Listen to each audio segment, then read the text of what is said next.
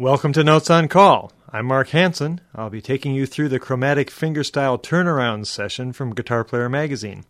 First, let's get in tune. Here's my open fifth string and A.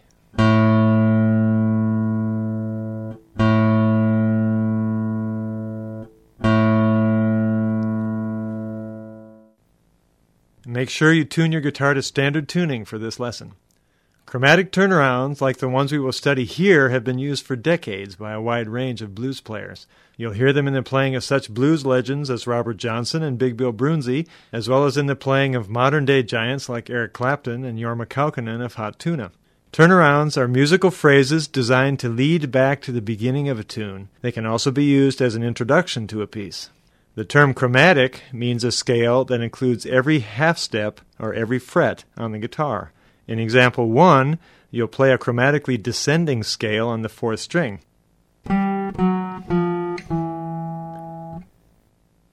In example 2, you'll play two simultaneous chromatic scales going in opposite directions. That's called contrary motion.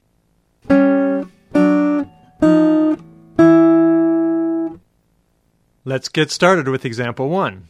It's in the key of A. You have the root note A in the bass, and also in the treble voice.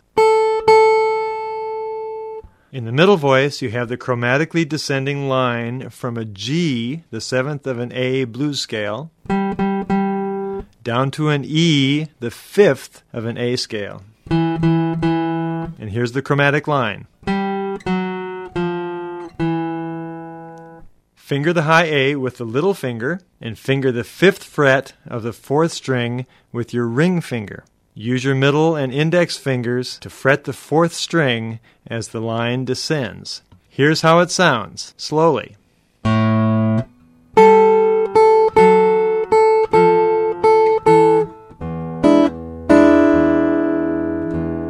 Once again.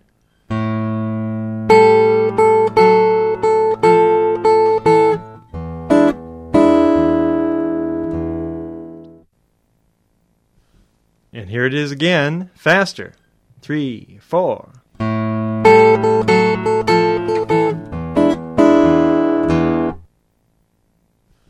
Make sure you finger a full E7 in measure 2, including the fifth string, so that you mute the ringing open A from the previous measure. In example 2, all of the notes from example 1 are still present, but we've added notes on the second and third strings as well for a fuller sound. Here it is at a slow speed three, four.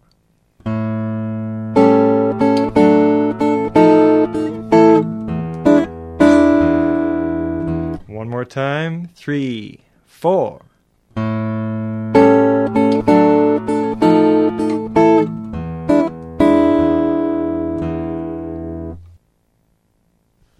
For the A chord in example 2, you must bar the four treble strings. The little finger still frets the first string, and the ring finger starts out on the fourth string, fifth fret.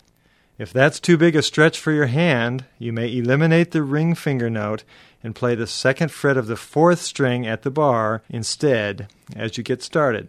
Hold the bar and the little finger all the way through measure one. Next, the middle finger frets the second string, third fret, and the ring finger frets the fourth string, fourth fret. This is actually a D chord.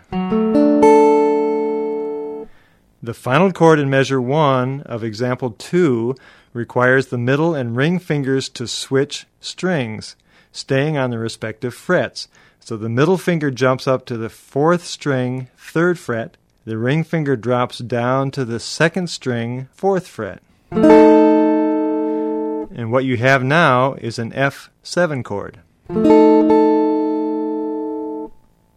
Finally, the first chord in measure 2 is A again. I maintain the four string bar at the second fret and fret the first and second strings with my little and ring fingers respectively. If that's too big a stretch, try barring the first two strings at the fifth fret with the little finger while you maintain the bar at the second fret, or simply play the second fret note, a C sharp, on the second string. Now you have the two chromatic lines going in contrary motion. Congratulations! Once you get this basic fingering down, you can play this lick in any key. The trick is this the little finger is fretting the root note of the tonic chord in the key that you are in. I'll say that again.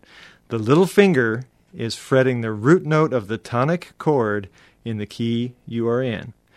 For instance, in the key of C, place the bar from example 2 at the fifth fret with the little finger fretting the eighth fret on the first string, which is a C note.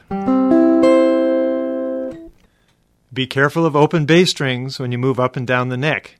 To be safe, pick only the four treble strings, the ones you are fretting. For instance, and with a C chord, it's like this. For an E chord, with your little finger at the 12th fret and bar at the ninth fret, it sounds like this. The other requirement is that you know the dominant seventh chord of the key you are in. That's the chord you will play in measure 2 of example 2. And here's a list. Write them down as they go by. In the key of C, measure 2 will be a G7 chord. In the key of D, measure 2 is an A7 chord. Key of E, measure 2 is a B7 chord. In the key of G, measure 2 is a D7 chord. And finally, in the key of A, measure 2 is an E7 chord. If you want more information about various aspects of fingerstyle guitar, as well as information on blues, slide, 12 string, alternate tunings, all kinds of things, please call us at Accent on Music. Our number is 503 699 1814. For orders, if you know what you'd like to order from us, call us on our toll free line 1 800 313 4406. Have fun with these.